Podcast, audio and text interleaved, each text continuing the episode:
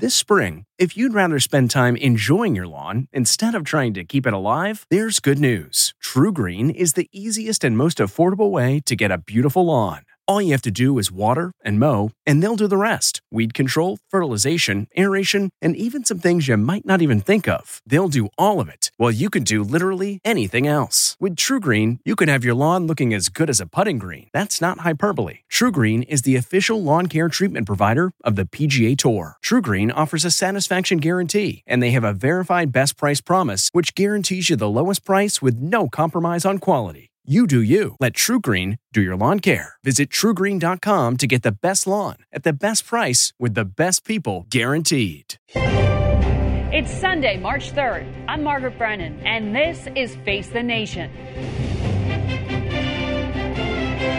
Unfazed by one of the worst weeks of his administration, the president slammed his critics in the longest speech of his presidency before a group of conservative activists. And all of a sudden, they're trying to take you out with bullshit, okay?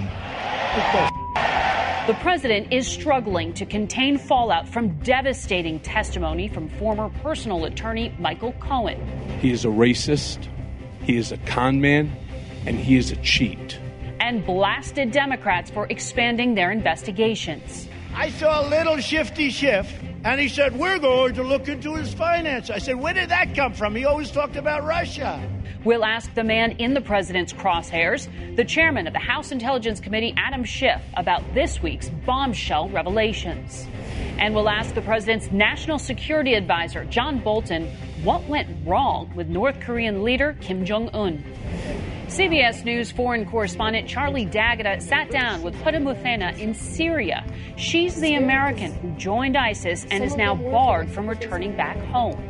And Senator Doug Jones talks about what it's like to be a Democrat in the very red state of Alabama.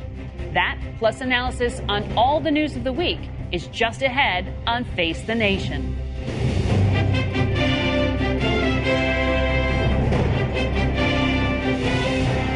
Good morning and welcome to Face the Nation. We begin today with President Trump's National Security Advisor, Ambassador John Bolton. Good to have you here. Glad to be with you. We had different versions of the story as to why this summit failed to produce uh, any results.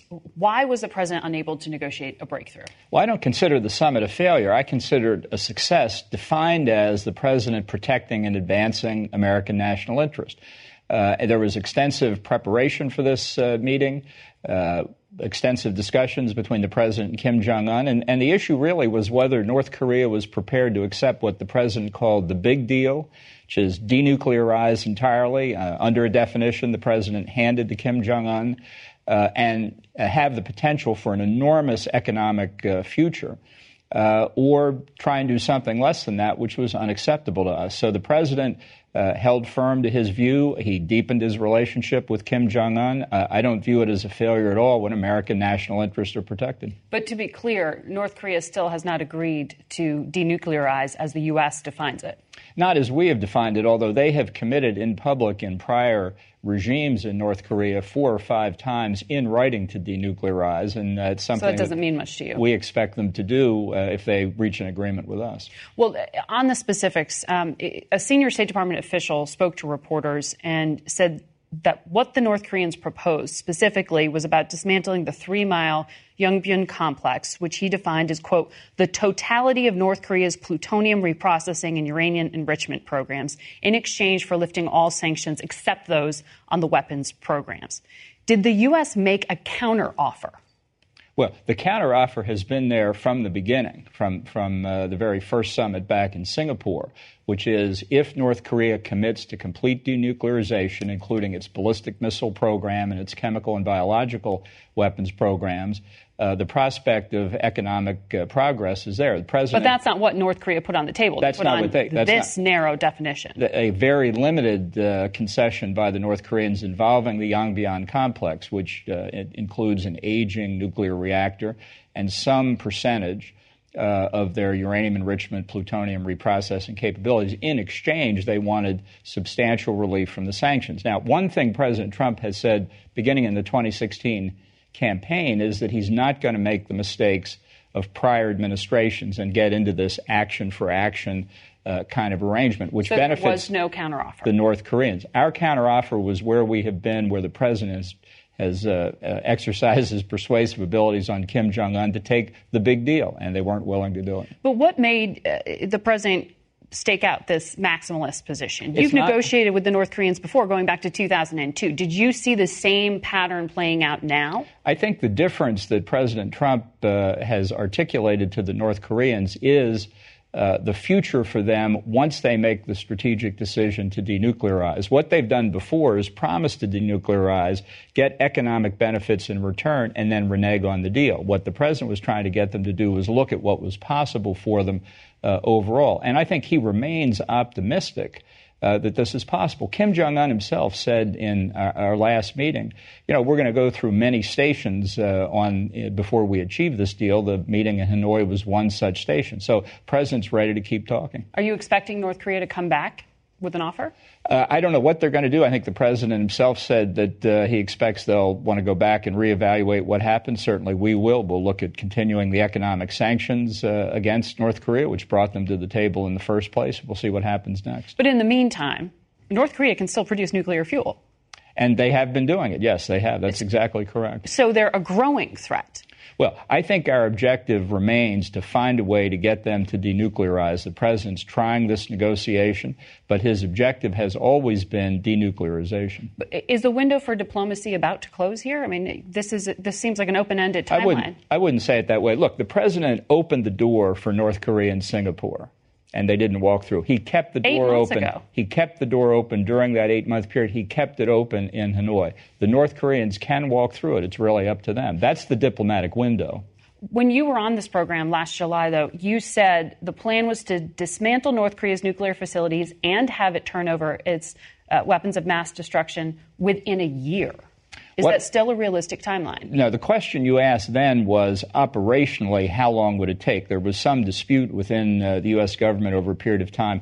Once North Korea made the strategic decision to give up its weapons of mass destruction, ballistic missiles, how long would it take to conduct that dismantlement? And with a few exceptions, uh, our judgment was we could finish it within a year once the process started. So you still think it'll take a year to dismantle it, but is, you acknowledge they haven't even agreed to denuclearize. No, no, they have not. And there's no exactly. expiration date on this offer to continue to negotiate.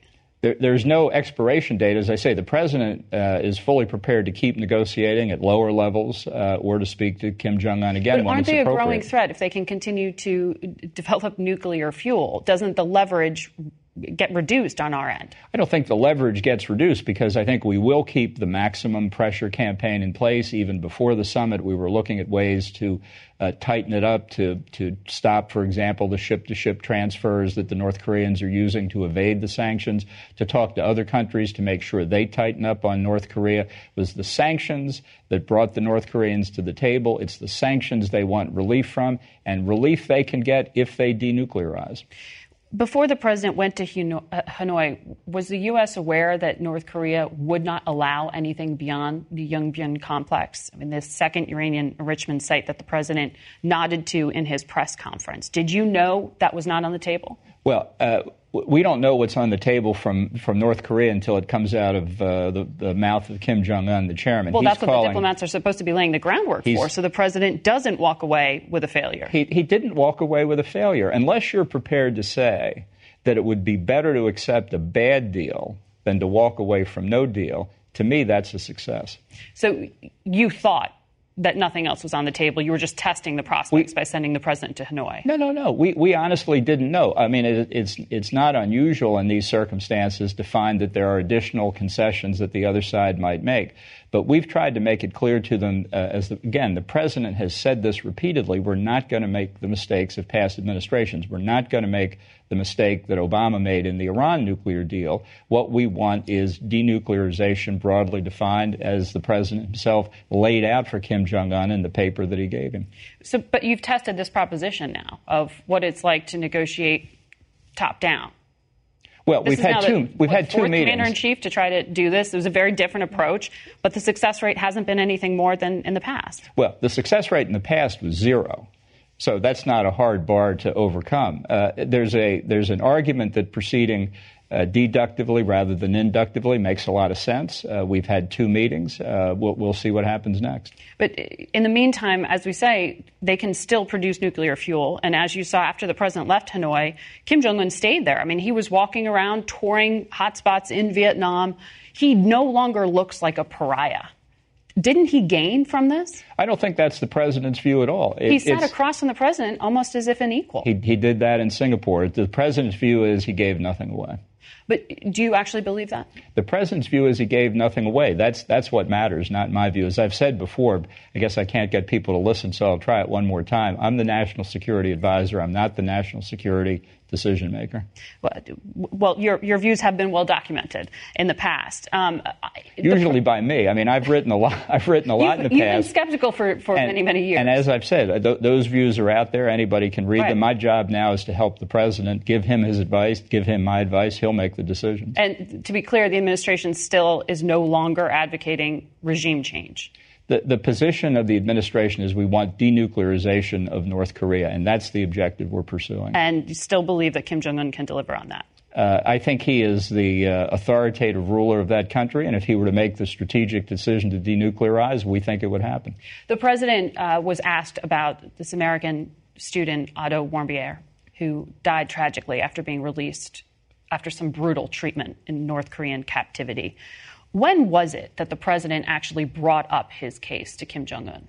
Well, that was in one of the meetings uh, in uh, on, on, the second day, I think. And uh, look, the in president Hanoi. in Hanoi. The president. Is that the first time he brought it up? Uh, no, I think it's been brought up before. I think it was brought up in Singapore. But the president's been very clear. He he viewed what happened to Otto Warmbier as barbaric and unacceptable. And I think uh, the best thing North Korea could do right now would be to come up with a full explanation of exactly what happened to him. But it, it seemed to suggest that the president, since he said he took Kim Jong un at his word, was willing to put aside these egregious human rights abuses and uh, basically the killing of an American while in captivity. Listen, I've heard the president talk about Otto Warmbier on any number of occasions in the Oval Office, and I know how strongly he feels about it. I have no doubt of that, whatever. Before I let you go, I want to ask you uh, the House Oversight Chairman, Elijah Cummings, has requested information about your personal security clearance.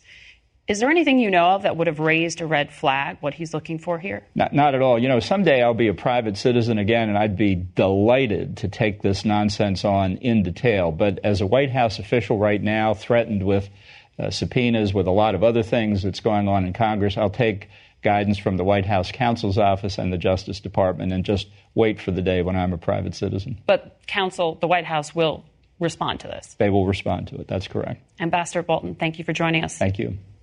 We go now to the top Democrat on the House Intelligence Committee, Adam Schiff. He joins us from Boynton Beach, Florida, this morning.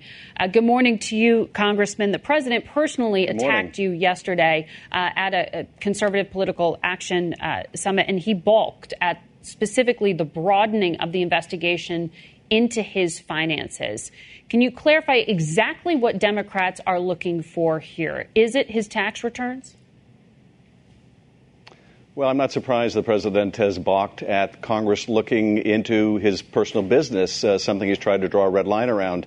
But we have seen uh, from our own investigation, as well as the special counsel's, just how perilous it would be for the country if we ignored or allowed uh, him to draw red lines. The Moscow Trump Tower deal, uh, for example, is among the most disturbing because that's something the president was pursuing uh, throughout the midst of the presidential campaign while saying he was having no business dealings with the Russians. That was a deal that stood to make him more money than any other deal in his life. And it was a deal where he was pursuing help from the Kremlin, from uh, Putin himself, uh, at a time when Putin was seeking relief from sanctions. And that is the most compromising circumstance uh, that I can imagine. So we are certainly looking deep into the set of issues around Moscow Trump Tower. We're also looking at persistent allegations that the Russians have been laundering money through the Trump organization. I don't know that that's true, but if it is, again, it's a profound compromise of this president. Uh, you said you don't know that that's true. Who can answer that question for you? Who do you need to talk to? Well, we'll need to talk to some of the banks uh, that have been doing business with Mr. Trump, uh, like Deutsche Bank, which has had a history of laundering Russian money. Uh, it was a, a, bank, one of the very few, if only, that would do business with Mr. Trump after American banks refused. Uh, but we also will want to speak with the, uh, the accountants, the chief financial officers for the Trump organization, uh, and others uh, who would have information about the Moscow Trump Tower deal, uh, about the issue of money laundering. Uh, in fact, we're bringing Felix Sater in to talk mm-hmm. about Moscow Trump Tower in a couple weeks. so there are any number of witnesses that can shed light on whether America's national security is compromised because the president has been pursuing financial interests with the Russians. Well, Michael Cohen, I know, will be testifying again before your committee this week. What kind of corroborating materials do you expect him to bring to that meeting? Well, Mr. Cohen testified uh, in open session, and I can't go into our closed session interview, uh, but about his false testimony before our committee uh, previously uh, and how that written statement had gone through different drafts or iterations. Uh, he testified in open session that others had reviewed that testimony, uh, and we have obviously a deep and compelling interest in whether others were knowing of those false statements that he would make to Congress. Uh, whether there are any other uh, acts or evidence of obstruction of justice, which is also a core part of our investigation. Uh, Cohen said, though, in that open testimony, he had no direct evidence of collusion with Russia. The Senate Intel chairman also said, at this point, no evidence of collusion at this point. Have you seen, do you have direct evidence of collusion with Russia? Well, I think there is direct evidence in the emails uh, from the Russians uh, through their intermediary offering dirt on Hillary Clinton as part of what is described in writing as the Russian government effort to help elect Donald Trump. Uh, they offer that dirt. Uh, there is an acceptance of that offer in writing from the president's son, Don Jr. Uh, and there's overt acts in furtherance of that. Uh, that is the meeting at Trump Tower and all the lies to cover up that meeting at Trump Tower, and apparently lies that the president participated in. That to me is direct evidence, but there's also abundant circumstantial evidence. Uh, there is, for example, evidence of uh, Manafort sharing internal polling data with someone linked to the Russian intelligence services. But Why do that? What legitimate purpose is there for things like that? Uh, Michael Cohen's own testimony was circumstantial evidence that the president was dealing with Roger Stone, who was dealing with WikiLeaks in an effort but to none of this find out about releases of information. Impeachment grounds for you still. I mean, these are serious allegations. Well, I mean, here's the thing, and I've made this, I've made this distinction all along, uh, and that is, while there's abundant evidence of collusion, the issue from a criminal point of view is whether there is proof beyond a reasonable doubt of a criminal conspiracy. Uh, and that is something that we will have to await Bob Mueller's report and the underlying evidence to determine. Uh, we will also have to look at the whole body of uh, improper and criminal actions by the president uh, including those campaign finance crimes, to determine whether they rise to the level of removal from office. Uh, I have said uh, that I think we should await the evidence from Bob Mueller as well as our own work.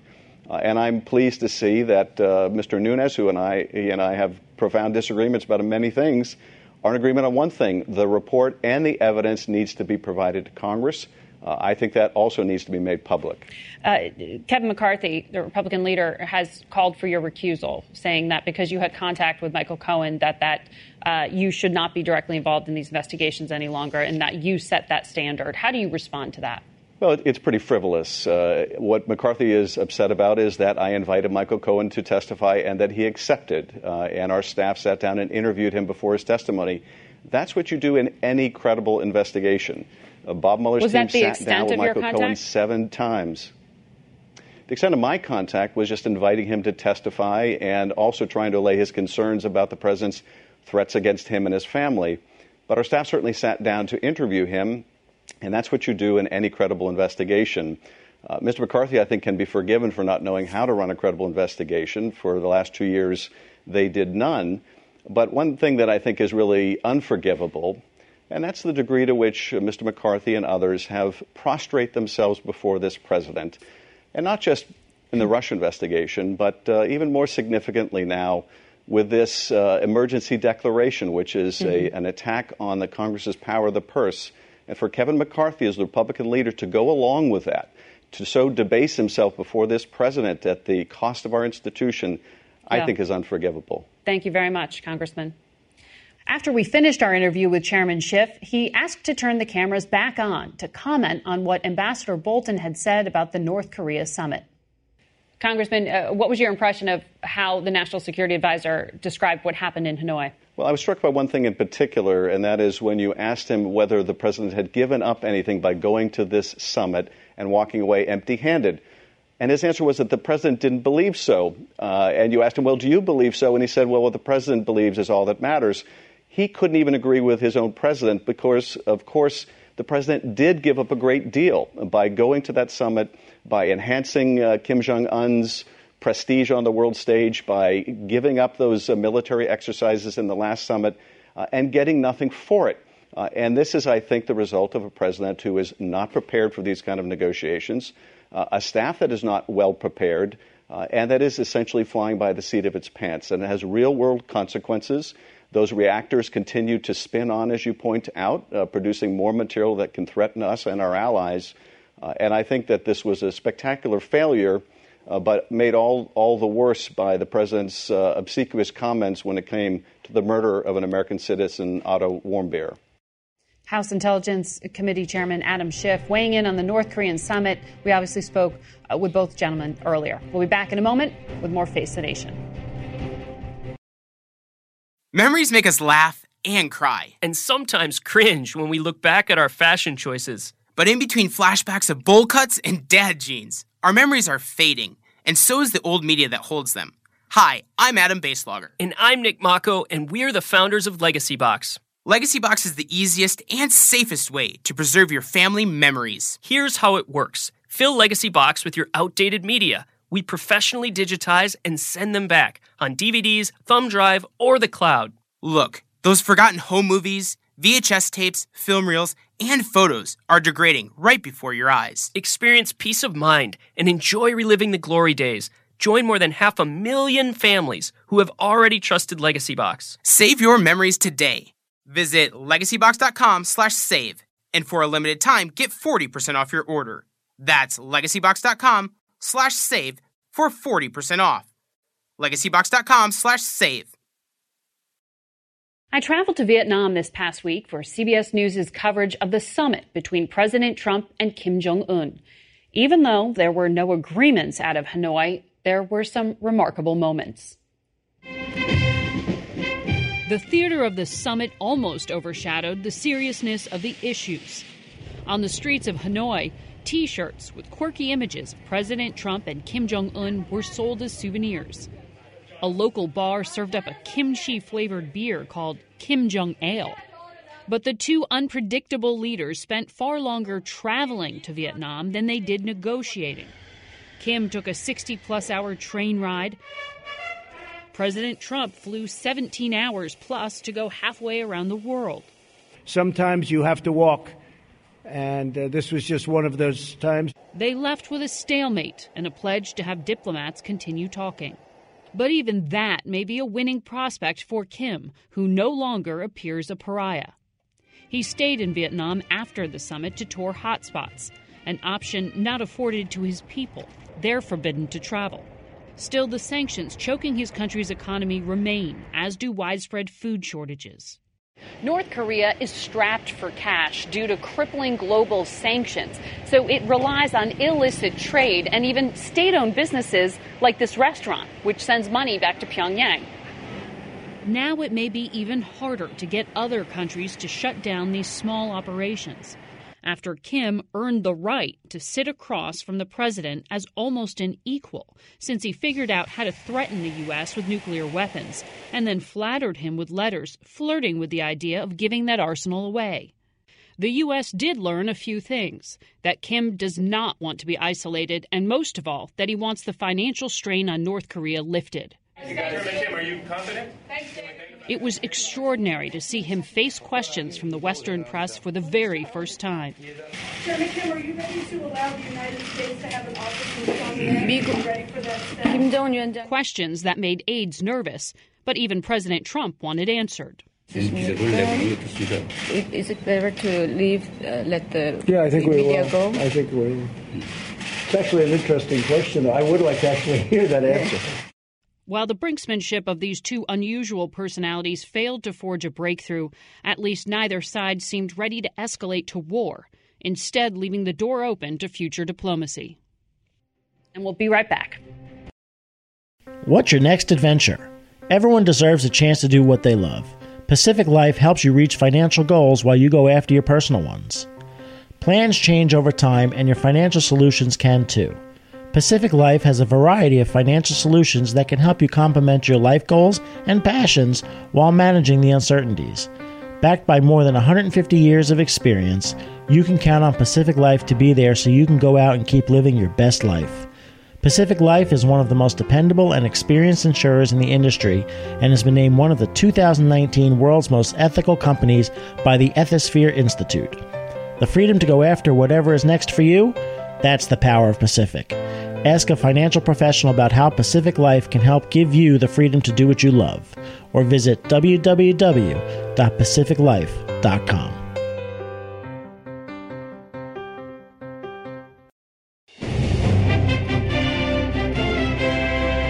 Welcome back to Face the Nation. We turn now to the case of Huda Muthana, a 24 year old woman born in New Jersey and raised in Alabama.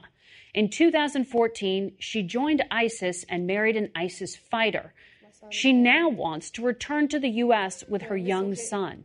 But the Trump administration is refusing to grant that request. Her case will be heard tomorrow by a federal judge here in Washington. CBS News foreign correspondent Charlie D'Agata is in northern Syria, and he sat down with Huda Muthana on Saturday. Good morning. We met Huda Muthana and her 18 month old son Adam at a refugee camp that is now home for the foreseeable future. And the first she learned about the U.S. court hearing tomorrow that may decide her fate came from us.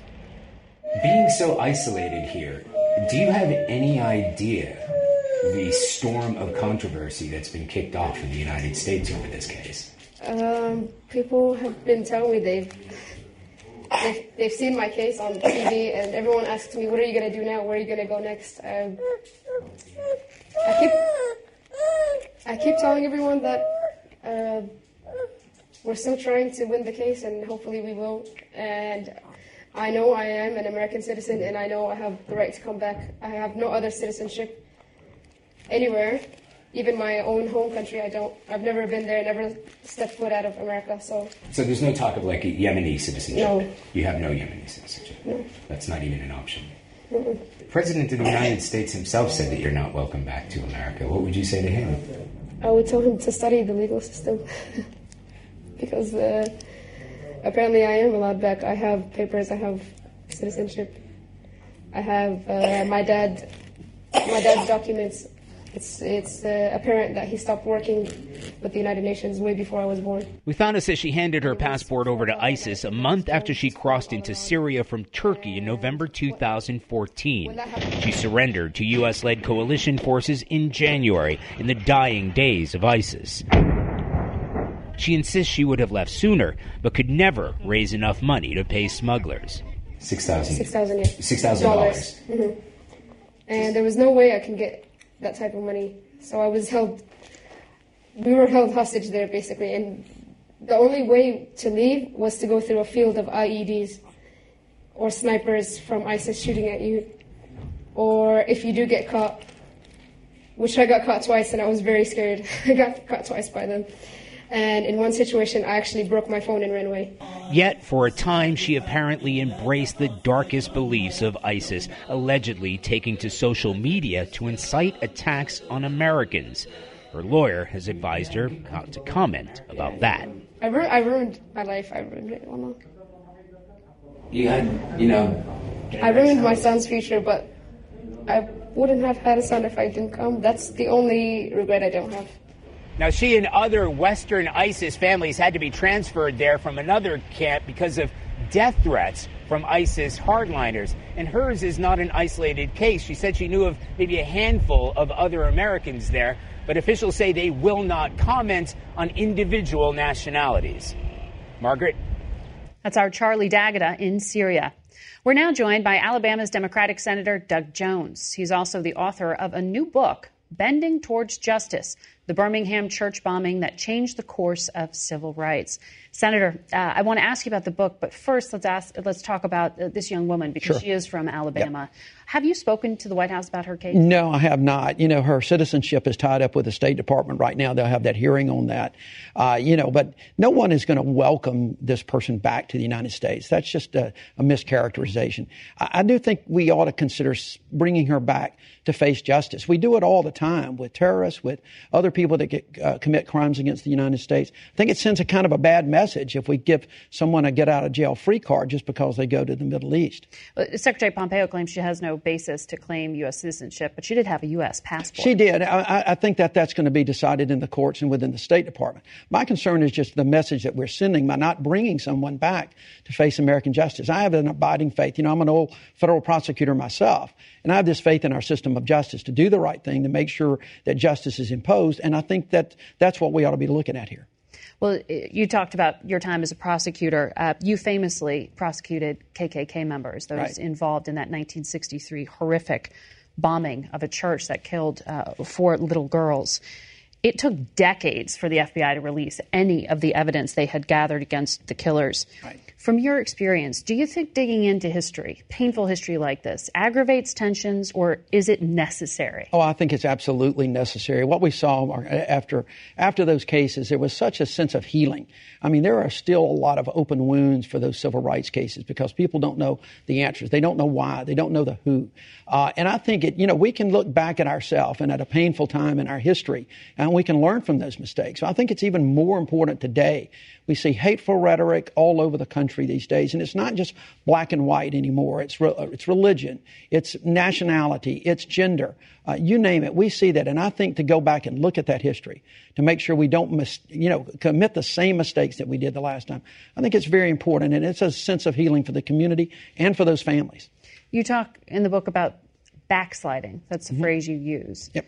Uh, particularly on the voting rights oh, of minorities no these days. Who, who, do you blame for that? well, I, I, think it's a combination of things. I mean, I think that we've had some uh, losses in the courts, but I also think it's a political power grab right now where people are trying to gerrymander districts, where people are trying to prevent people to, to the right to vote, give them free access to the vote. We need to be expanding the voter rolls and, and trying to get people to the vote. We need to be pushing the percentage of uh, Americans up who are uh, uh who want to vote on election day. And instead, we seem to be working, and the powers that be seem to be constricting that. And I think we've got to change that. There's a new bill pending right now, introduced last week on the voter enhancement, try to put some teeth back in the Voting Rights Act. Who do you blame for this?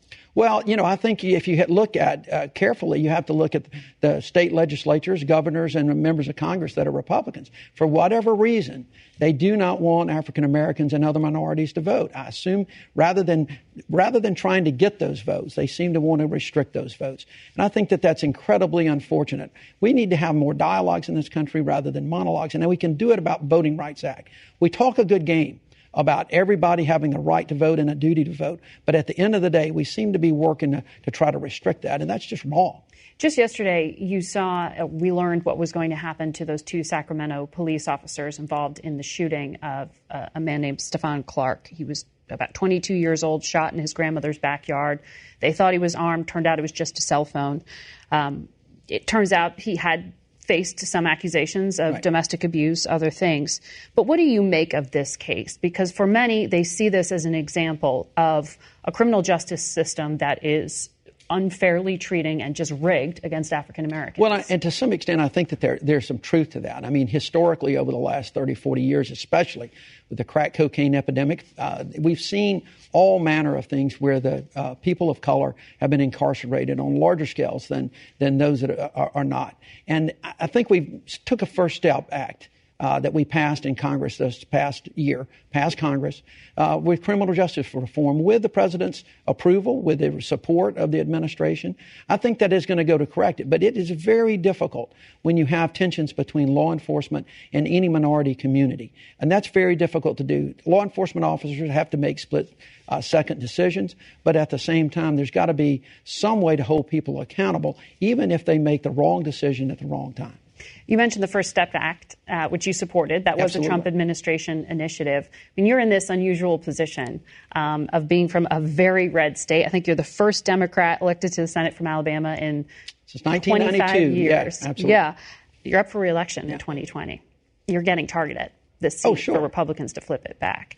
How do you convince people in your home state to, to not make you uh, just, you know, the first in 25 years and the last? Well, you know, all I do is do my job.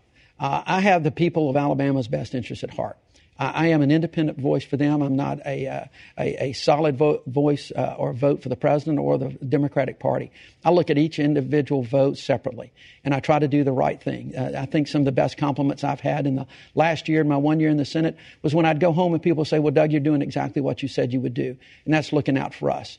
Uh, and we have a lot of issues that we face, but you know, I think uh, Alabama, the South, we're all changing. There's a lot of things going on. We're putting a, aside a lot of the issues that have divided us in the past, that have caused some of those uh, incredible divisions, political and social divisions. Right now, we're talking about jobs. We're talking about health care. That's a driving force in my state. Education, workforce development. Those are the things we have in common, and that's what I'm going to keep preaching. And then we'll see how it goes. I feel very good about where we are. Senator, thank you for joining us. Thank you. It's my pleasure. We'll be back in a moment with our political panel. I used to think that all diet and weight loss plans were the same. Well, not anymore, because I found Noom. Noom is a new and totally different approach to losing weight and getting healthy that uses psychology and small goals to help change your habits. So it's easy to lose the weight and keep it off for good. Noom combines the power of technology with real human support, offering as little or as much help as you want along the way. And since Noom is an app, it's always with you and easy to use, which makes it super easy to stay on track and reach your goals. Plus, it's really simple to get started. Just go online, answer a few quick questions, and they'll create a personalized program just for you. Noom helped me lose my old way of thinking about food and dieting. So, what do you have to lose? Visit Noom.com slash podcast, N O O M dot com slash podcast, and start your 14 day trial today. Like they say, change your habits, change your mind, and change for good with Noom. We turn now to our panel for some political analysis. Jeffrey Goldberg is the editor in chief of The Atlantic. Paula Reid covers the Justice Department as well as the White House for CBS. David Sanger is a national security correspondent and senior writer for the New York Times, and David Nakamura covers the White House for the Washington Post. Um, so I know you guys aren't over your jet lag because I certainly am not, having covered this uh, summit in Hanoi. David, you have a piece, an extensive one, in the New York Times today, writing about what went wrong with these talks. You heard the National Security Advisor give his take. What is the bottom line? Well, I think the bottom line, Margaret, is that they sent the President of the United States halfway around the world into a negotiation that had not been in, not only not pre-cooked, but basically they had nothing when he landed. Usually, the way summits work, for all of us who've gone and covered these, is the president comes in as the closer on the final 10%.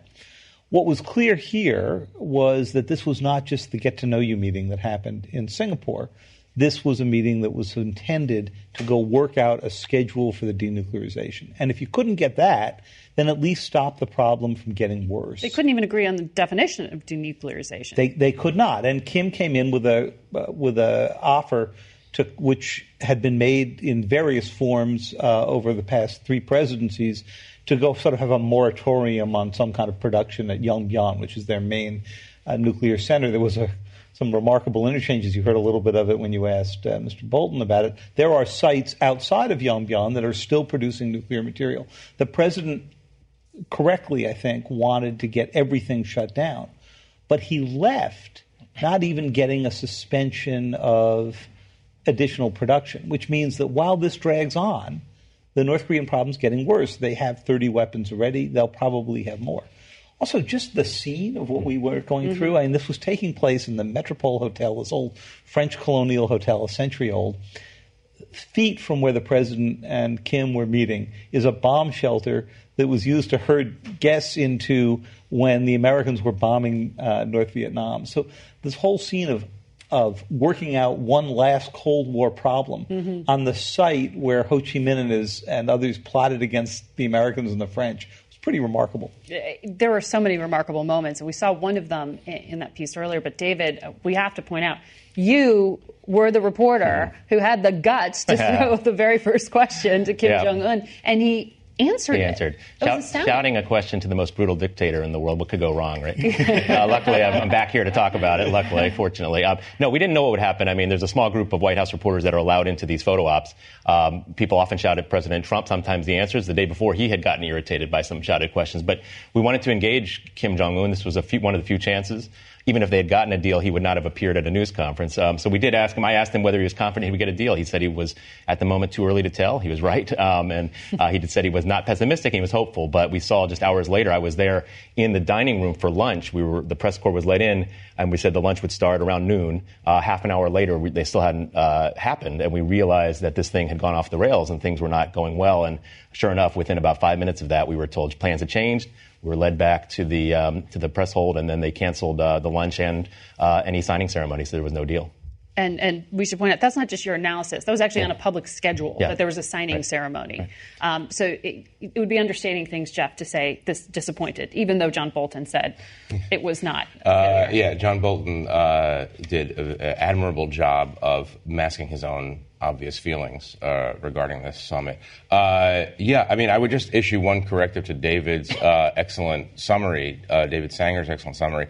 Um, he talked about uh, they brought the president halfway around the world. The president brought himself halfway around the world. Nobody really thought that this was going to work. This was not pre-cooked. That would be a, a, vernacular way of describing how summits are are made. Uh, but you're exactly right. You're supposed to bring the president in to, to, to sign the document to maybe argue a little bit. But this was um, this was another thing entirely, and this is this is the downside of an entirely spontaneous presidency and a president who doesn't actually listen. It acknowledges that he doesn't listen to his own intelligence chiefs when they tell him this is not going to work, this is not going to work, and, and, and so on. And so the outcome it was bizarre scene, but this was predictable, utterly predictable. It shows the limits of the president's strategy here was he said, look, we have 30 years of negotiations at the lower level. Mm-hmm. We never got to a presidential summit. Let's flip it around, take right. more risk, start top down.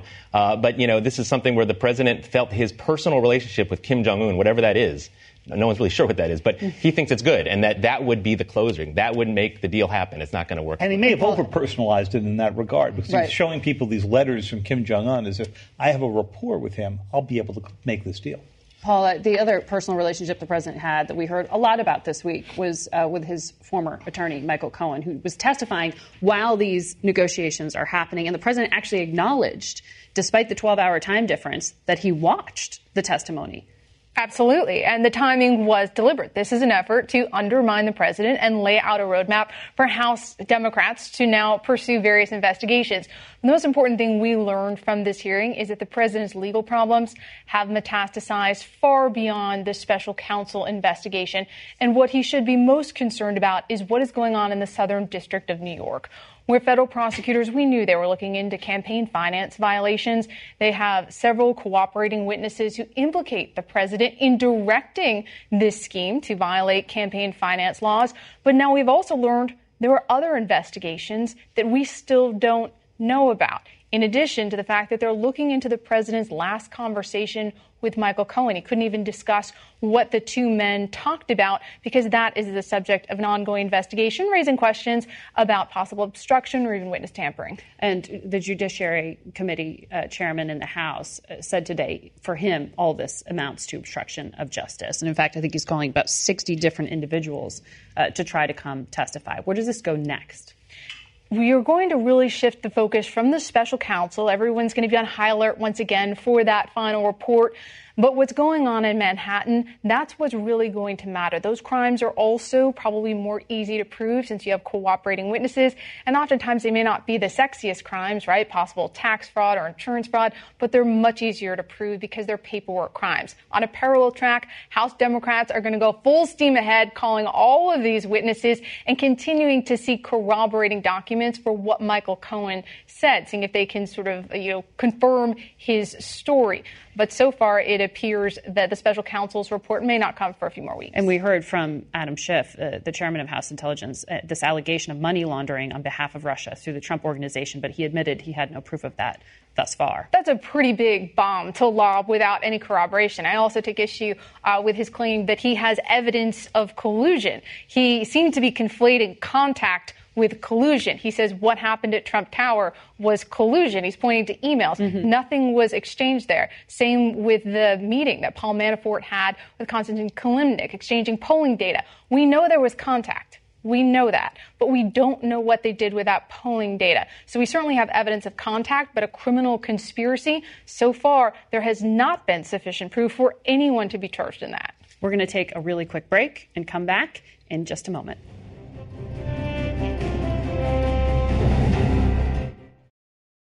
Are you having trouble sleeping? NFL players have been coached. Blue light from smart devices, it can affect your sleep. They'll even wear blue blocker glasses in the evening for improved sleep. Others will try tart cherry juice and smoothies. Not only can it help fight inflammation, but to help you sleep, it's got high amounts of natural melatonin that's beneficial for sleep. The other night, my girlfriend told me I was snoring way too much and even the earplugs weren't helping. So the next day, she took me to a sleep number store because if I was snoring, at least she could get a good night's sleep on a sleep number bed. Sleep number beds allow you to adjust on each side to your ideal firmness, comfort, and support. The Sleep Number 360 smart bed senses your movement and automatically adjusts to keep you sleeping comfortably through the night. With Sleep IQ technology inside the bed, it tracks how you're sleeping so you can know every morning how well you've slept and gain insights for your best sleep. Experience the smart, effortless comfort of the Sleep Number 360 smart bed. Find your competitive edge with proven quality sleep from $999. Sleep Number is the official sleep and wellness partner of the NFL. You'll only find Sleep Number at one of their 575 Sleep Number stores nationwide. Find the one nearest you at sleepnumber.com slash cadence. That's sleepnumber.com slash C-A-D-E-N-C-E. Sleep Number.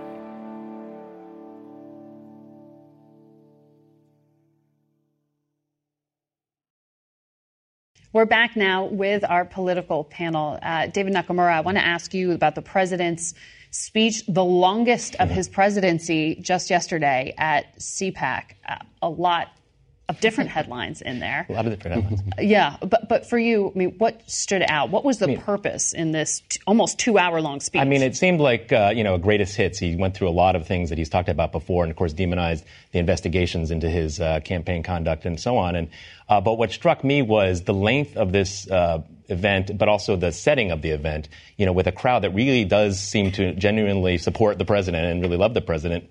Um, seemed like he was coming back from a summit that had collapsed. He had a hearing of Michael Cohen when he was out of the country, and it was hard for him to sort of, um, you know, come back like he'd like to do in real time. And now he had a lot to get off his chest, and so, you know, he went through. Uh, bit by bit, all, the folks who he felt as, as a threat to him, and, and does what he does, which is attack. It was a greatest hits uh, compilation, and I, I, was thinking, watching it, I was thinking he had been so buttoned up, comparatively speaking, in Hanoi. You have to hit your marks, you have to say certain things, and he's not disciplined in that way. He gets in front of a, a home audience, a home, a home field advantage, and everything pours out. All the repressed uh, observations that he wanted to make, including he, profanity, including profanity, including everything. It was the longest speech in presidential history, if you actually want to call it a speech. I don't know if technically it counts as a speech in terms of its organization, but it was, we believe, the longest longest public speaking uh, event of a president in history. The other oddity was here was a president who we thought might be using Hanoi as a uh, a way to divert from the from the Cohen uh, testimony, and then he shows up basically having to divert from the fact that he had come back from Hanoi with nothing uh, against you know a tiny country that you know has a fraction of the power of the United States. So he is, as David says, back to his. It took him about chance. one hour and fifty minutes even to get to North Korea, if I'm not mistaken, in the speech. Yeah. Mm-hmm. But it's it's interesting, David, because the Washington Post has a headline today saying the acquiescence to Trump is now the GOP's defining trait. I mean, is that how you read that speech yesterday before CPAC?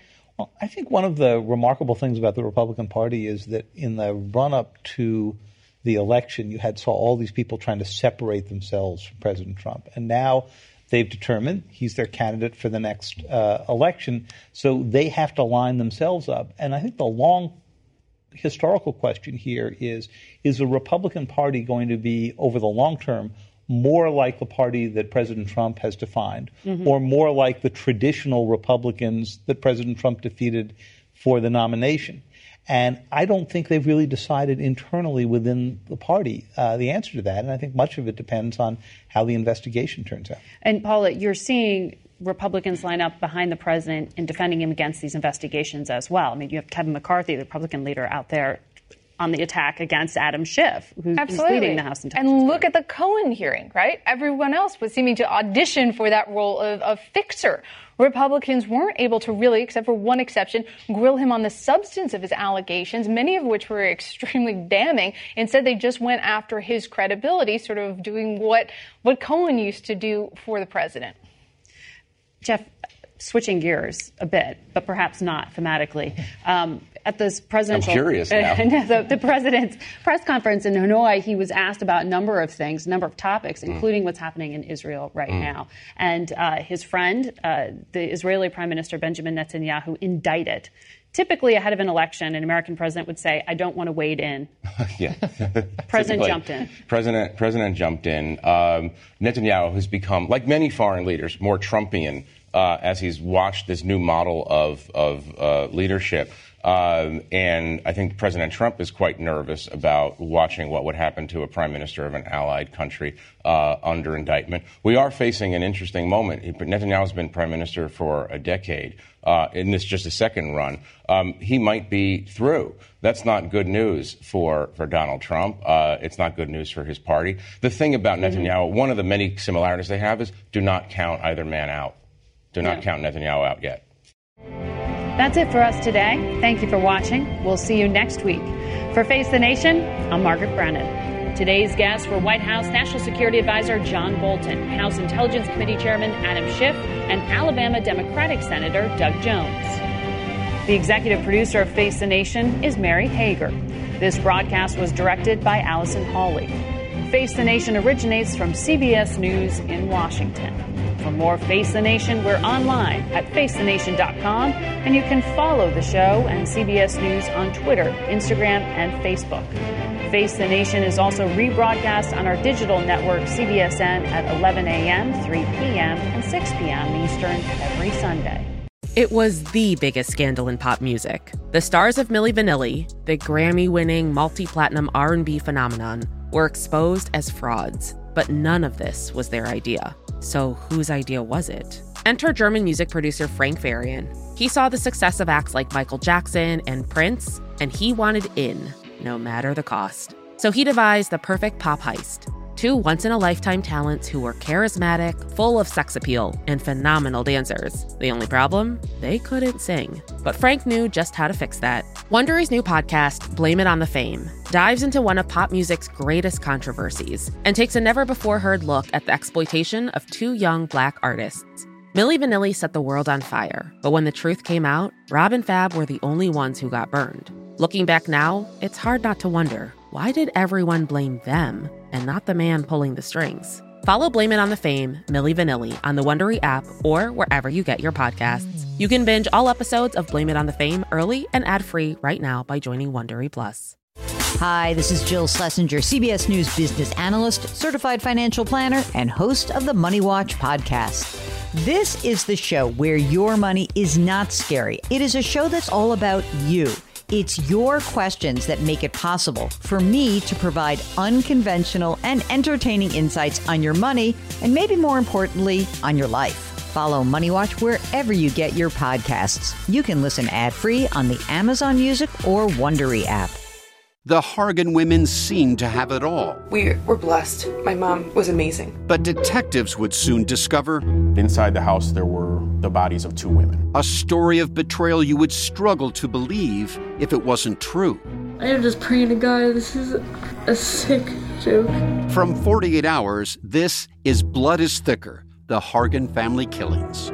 Listen to Blood is Thicker The Hargan Family Killings wherever you get your podcasts.